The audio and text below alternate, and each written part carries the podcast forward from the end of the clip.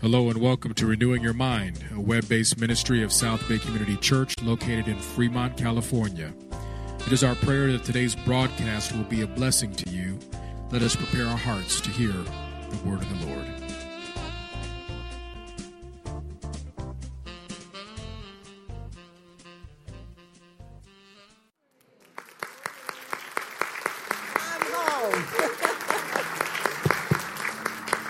Yes, I'm home this morning. I'm just um, delighted to be in service with you all. I miss you so much there in um, Arizona, the hot city that's a taste of hell before you get there.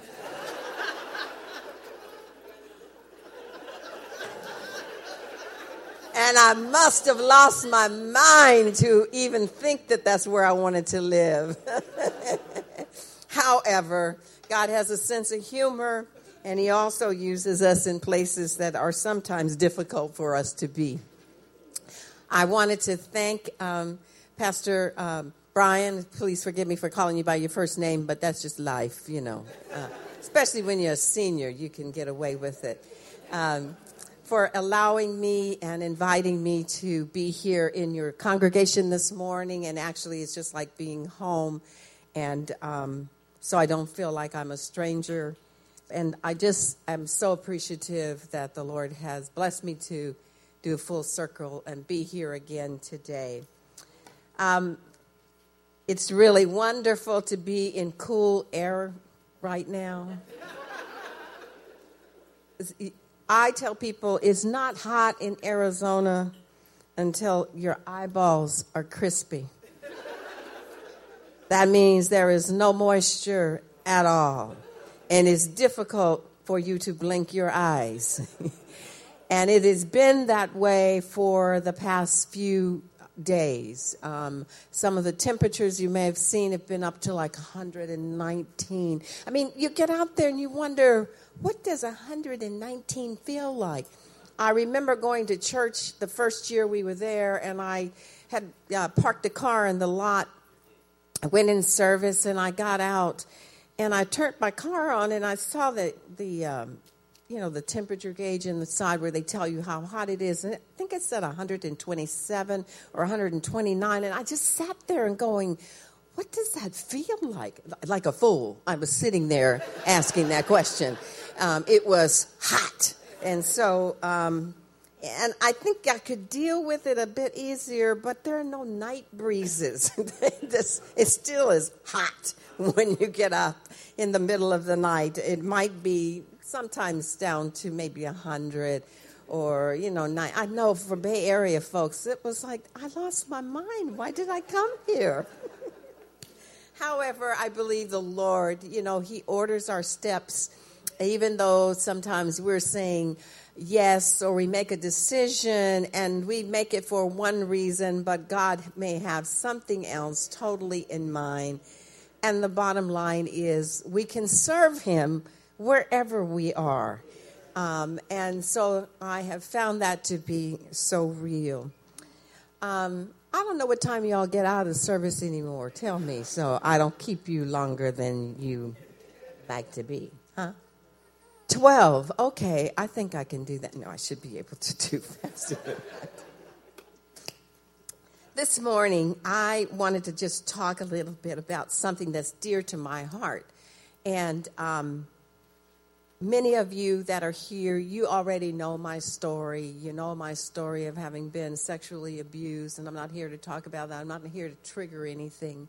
But to know that there are people and experiences in our lives that cause a, a lot of pain often in our world.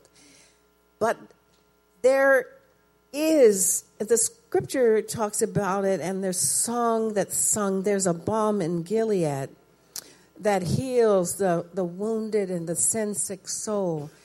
But I also believe that God uses people to be a balm to be a salve, to be one that can enable other people to make it through or overcome difficult circumstances in their lives. And so you don't have to be trapped in those experiences forever. So I'm going to talk from a passage of scripture today that just gives us a glimpse into an experience. It's a small, what we might say, a vignette of, of, of people and their lives in a time. And this is a, a story, not really, but it's, it's, it, it recounts a, a story, an incident in the scriptures where Jesus does something with a man there and brings about healing. But before I talk about that, and that's going to be in Mark, the second chapter, in the first through the 12th verses, so if you want to find that, you can. I want to talk just a little bit about the things that we carry in our lives. Um, many years ago, I read this book by a man, um, his name is Tim O'Brien, and he titled the, bu- the book The Things We Carry. And it's a collection of short stories that he wrote about this platoon of American soldiers in the Vietnam War. And I was really struck by his thoughtful observations of these men that he observed as they were in their role of soldiering he paid attention to things that many of us might not even pay attention to. He looked at the weight of their weapons that they were carrying. The, he looked at them even in the difference between what it would feel like if it was empty versus if it was loaded. He even paid attention to the things that they carried around in their pockets, like me. I'm, i typically have a pen somewhere handy. Um, he, he thought about their things that uh, kept them connected to their families and their friends, things like their letters, or some of the soldiers had brought mementos from home, maybe a slingshot or some feathered hatchet that they had belonged to their grandfather, even their brass knuckles. He noted that those things that they carried were to some extent uh, various things, and they were tied to superstition, and they also were tied to the kind of mission that they were on. But his profound observation to me was that some of the greatest weights that these soldiers carried came from things like grief, from terror, from love he called them intangibles. And that he saw that those intangible things that they carried had their own mass and their own specific gravity, so that in a sense, they had become tangible weights. You follow me? He looked at them as some of those things were emotional burdens, he said. And he identified them and in this way by saying that some of the heaviest things that they carried were intangible because they were not easily disposed of. Now today there's this popular TV program. It's it's on its hiatus right now. I hope they get it together and bring it in soon. Um, it's um, today it, for me is Chicago Fire. I like watching that show. Any of you friends of Chicago Fire? Good. Okay, so we're the small groupie group here. Okay. And I like it. It's about this firehouse in Chicago where these ordinary men and women are constantly laying down their lives for people that they don't even know. And they're trying to rescue them from extreme situations. Often they're life threatening. It could be automobile accidents, even, you know, I've found out things about firefighters. I had no idea they did the kinds of things that they do. And so it would be from these really small things to very big things, all the way to huge fires. And one of my favorite characters happens to be this guy, Kelly Severide. Um, he's real handsome. He has this innocent and boyish look. But he seems to me, in this character that he's in, He's a man deeply committed to ensuring that those he recu- rescues come away alive and that they're safe. And he's passionate, almost to a fault, about right and wrong. Sometimes he's just really stirred up over what, and he does some stupid things, but he is willing to lay his life on the line without a second thought. And in most cases, he gets it right.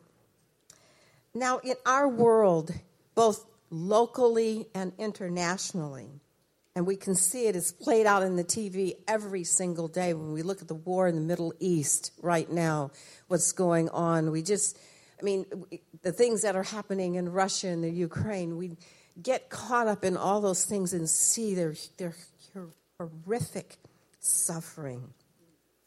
There are so many people who are deeply suffering from being wounded or carrying this weight of grief and terror and illness and wounds, and even the things that they carry because of love. And I look at them and call them what I say they're soul sick. We have so many people in our world, in our congregations, that are sick to the soul.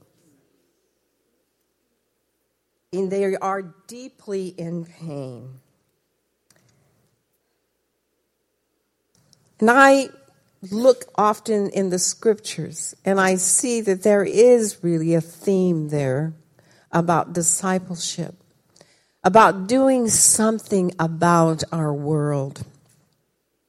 And the place that I'm talking about today is not the one that deals with our um, individual relationship with the Lord, because I believe that we do that. A lot of us do that with a lot of care and a lot of thought. But sometimes I think we do that to the denigration of not spending enough time thinking about our sisters and brothers. And I'm thinking not just in the small nuclear way, but with those people who extend further out and our need to have an eye on their needs also. So today, I'm just going to talk briefly about a group of guys who moved from this, what I call this sort of myopic circle to one that was a bit wider. This is about four guys. I believe the scripture talks and names them as four. They're unnamed.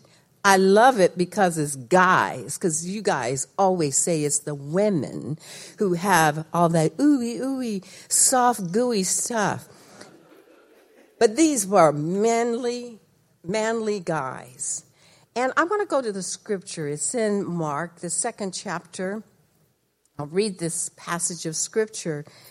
Um, it starts there at the first verse. I have the NIV. It says, A few days later, when Jesus again entered Capernaum, the people heard that he had come home. So many gathered that there was no room left, not even outside the door, and he preached the word to them. Some men came, came bringing to him a paralytic carried by four of them. Now, it might have been a bigger group, but the I'm focusing in on that four. It says, since they could not get him to Jesus because of the crowd, they made an opening in the roof above Jesus, and after digging through it, lowered the man that was on the mat the paralyzed man was lying on. My version. When Jesus saw their faith, he said to the paralytic, Son, your sins are forgiven. Now, some teachers of the law were sitting there. These are religious people thinking to themselves, why does this fellow talk like that? He's blaspheming. Who can forgive sins but God alone? Immediately, Jesus knew in his spirit that this was what they were thinking and in their hearts. And he said to them, Why are you thinking these things? Which is easier to say to the paralytic, Your sons, your sins are forgiven, or to say, Get up, take your mat, and walk? But that you may know that the Son of God has authority on earth to forgive sins, he said to the paralytic, I tell you, get up, take your mat, and go home. He, this paralyzed guy, suddenly gets up. I don't know how he did it. You know, that old song we used to sing as a kid, the ankle bones connected to the knee bone. You know, that. You all don't, some of y'all too young to know it. Or some of you know it and you just don't want to act like you do. Got up, took his mat, walked out in full view of all of them. This amazed everyone, and they praised God, saying, We have never seen anything like this. Now, this event, I, I was kind of caught off guard. I don't know why. I always thought, you know, we always say that scripture, Jesus said, uh, talked about the foxes have holes and the Son of Man has no place to lay his head. And I don't know, for the first time I saw in the scripture, I said, oh, but Jesus had a house. You know, he went home. He, that's where he was. He was in his home. It's an interesting concept. So many times we want to spend our time outside when sometimes ministry just begins right in the house. That's another message for another day. But this event takes place inside Jesus' home.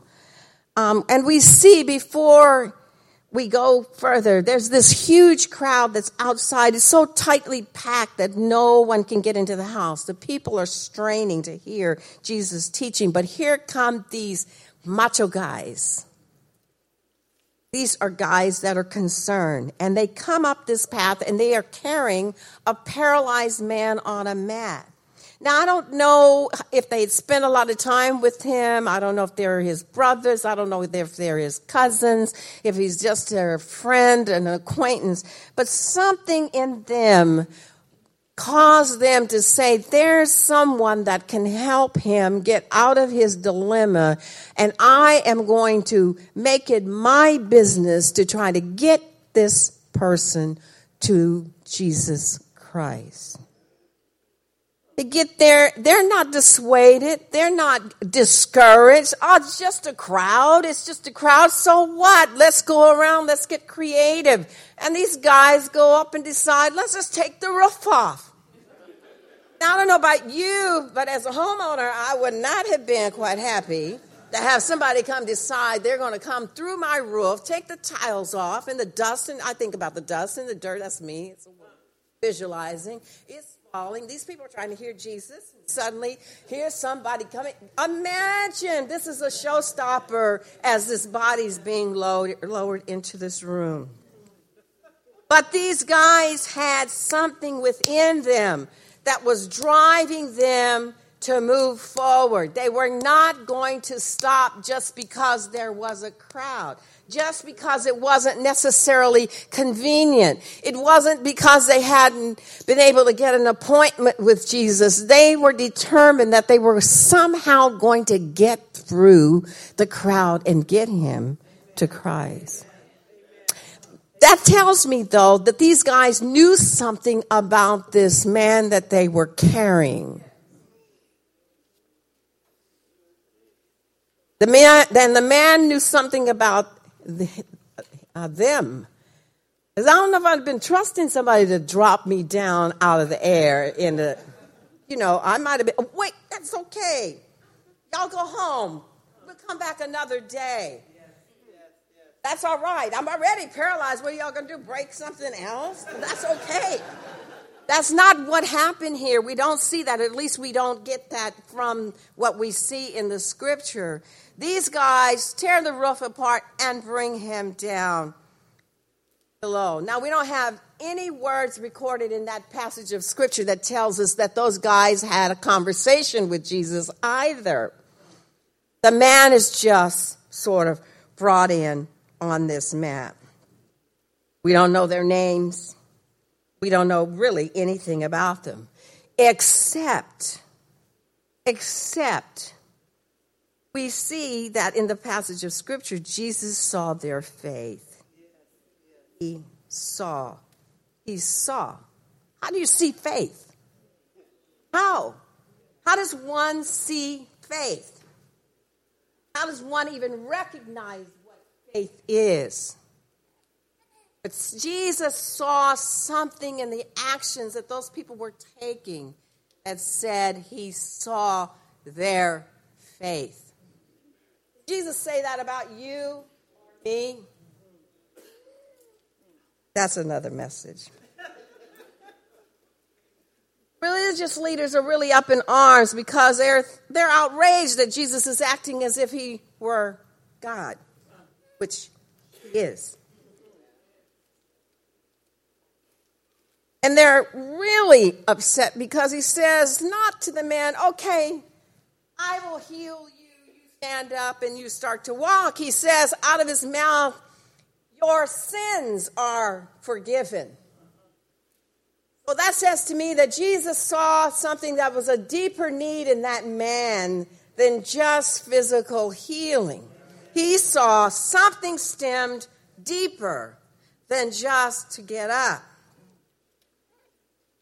But really, what that says to me is that Jesus sees really much more about us than the surface stuff that goes on in our lives. So, what does that say to us from this little story? And that is, I think, that we need people who care. People care and that caring matters.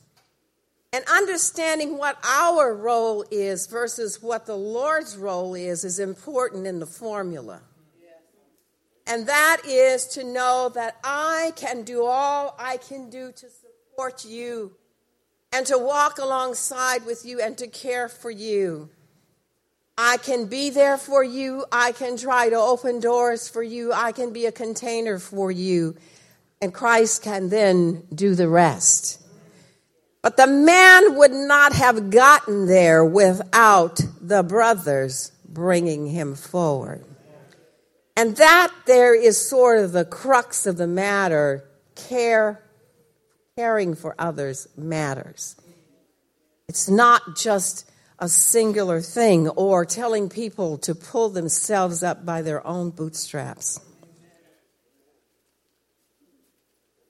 I mean, in Colossians, it talks about that we have been chosen of God. We're holy and beloved. We're to put on a heart of compassion, kindness, humility, gentleness, and patience. This tells me that as the people of God, we have to be people of action and we have to be deliberate about what we do.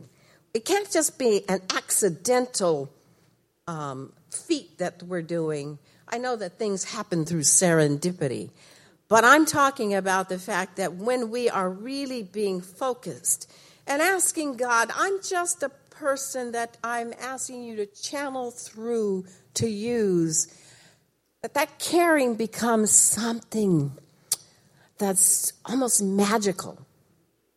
It works because caring does matter.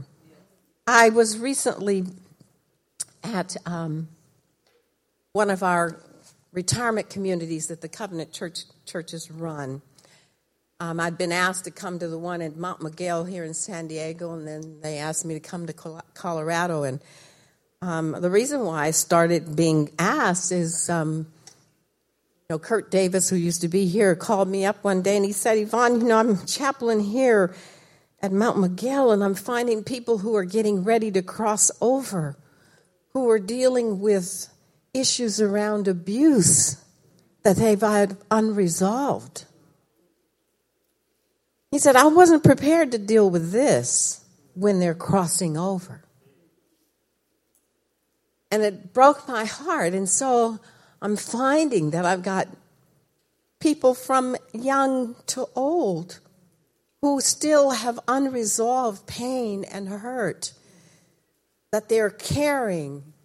And I recognized when I went to this place in Colorado where they asked me to come, they put up a sheet and said, you know, if you want to talk to Yvonne privately, you can. And this one woman says, well, I may as well get it out at least once in my life.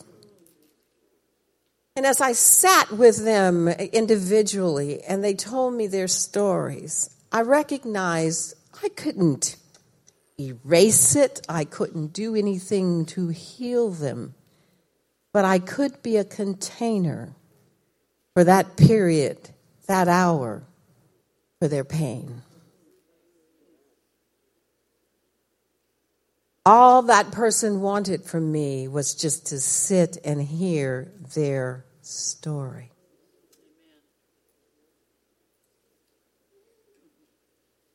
Because of four unnamed guys, one man was set free. The miracle came, yes, because of Jesus, but also because these men were willing to act. They were willing to take a risk.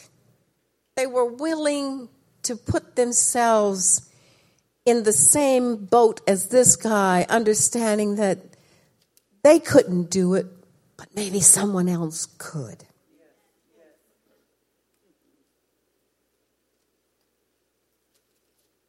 All of us, all of us have friends, relatives, people we work with who need us.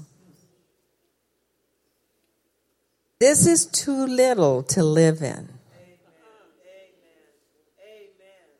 It's too small. I would like to challenge you to expand your vision, to just get it maybe that bigger. You'll just widen your circle, widen your place of influence, widen your area of care. I don't ask you to go to Congo. I'm not asking you to go and set up some new this or that. But the place where you're at, can you not? Can you not be like these men? Now, I suspect there are some of you that sit here today that have had some burdens that you've carried for years. And if you are like me, they are still there, and some of those effects are still there. But my prayer is that you will be befriended by someone who will be like these men. So I need women too. But I really like the brothers because I just, that's the thing that just really makes me really excited when I see men turned on to doing the compassionate work that we need in our world. But you can be that person, that one that God can do something with, that can change the circumstances of someone else's life. And who knows what it'll look like? That's the thing. For these guys, they just brought this man. I wonder what they did after they left. I, am one of those, I just want to know what's the other side of the story. Wonder what they did. I'm just imagining. Did you, do you think they went back to their village and evangelized? Do you think that they thought of others? I mean, were they part of the contingency that followed Jesus wherever he was? And were they bringing more people? We don't know, do we? But we do know one man's life was completely changed. How many of us are there in here? Probably a few hundred, you know. Imagine if it was just one more person that you were helping to come to Jesus just by your presence, supporting them, what would happen in this room. Just one. Not a village, just, just one.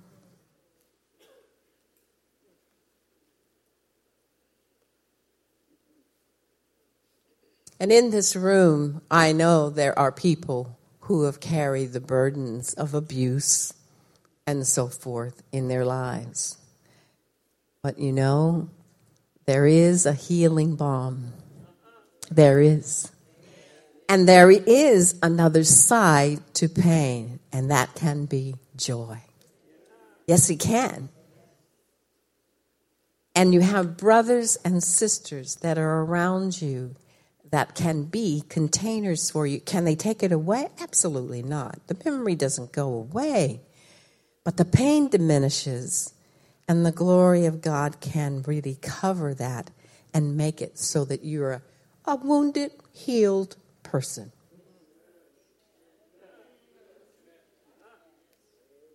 I have scars on me from childhood. I mean, physical scars. know, from where I might have fallen or whatever. Am I still hurt by that? No, but I have a memory of it. It doesn't hold me back, and it doesn't have to. There is a way for us to be healed. We can be healed. Yes, we can. Amen.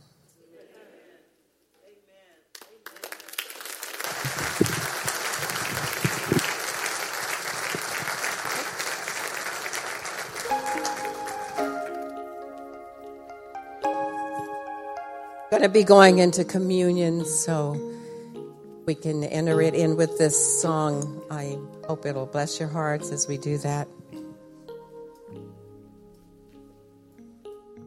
I recommend the healing waters flows from Zion to the soul. I recommend the healing waters flows from Zion to the soul. Stand beneath the healing waters. Bathe beneath the cleansing flow.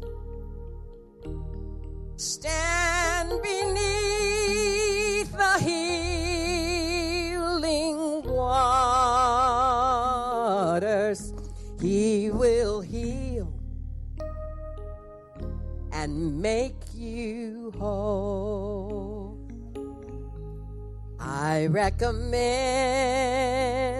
the cleansing waters flows from Zion to the soul. I recommend the cleansing waters flows from Zion to the soul. Would you stand with me? Stand beneath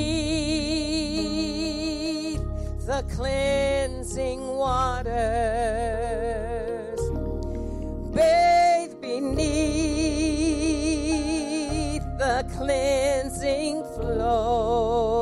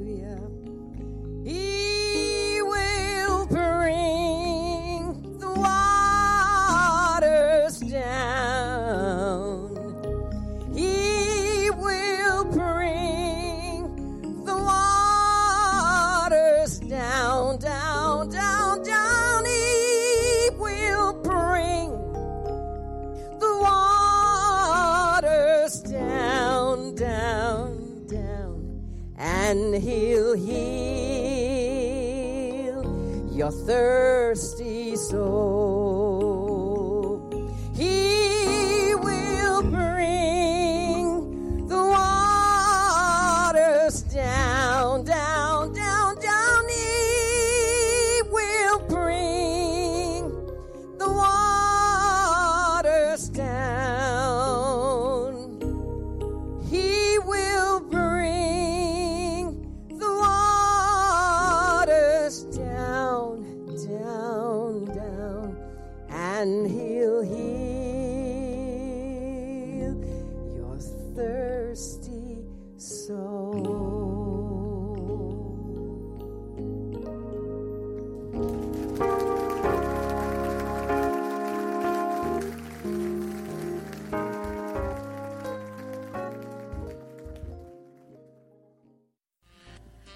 Thank you for joining us for this installment of Renewing Your Mind, a web based ministry of South Bay Community Church, located at 47385 Warm Springs Boulevard, Fremont, California. We can be found on the web at www.sobcc.org.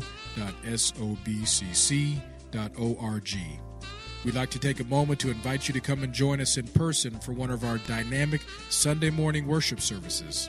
Services begin at 8 a.m. and 10:30 a.m. each Sunday, and we would be so blessed to have you come worship with us. We'd also love to hear from you a word about how this ministry is helping you renew your mind for the glory of Jesus Christ. So please contact us, and we pray God's blessings over you the rest of this day. God bless.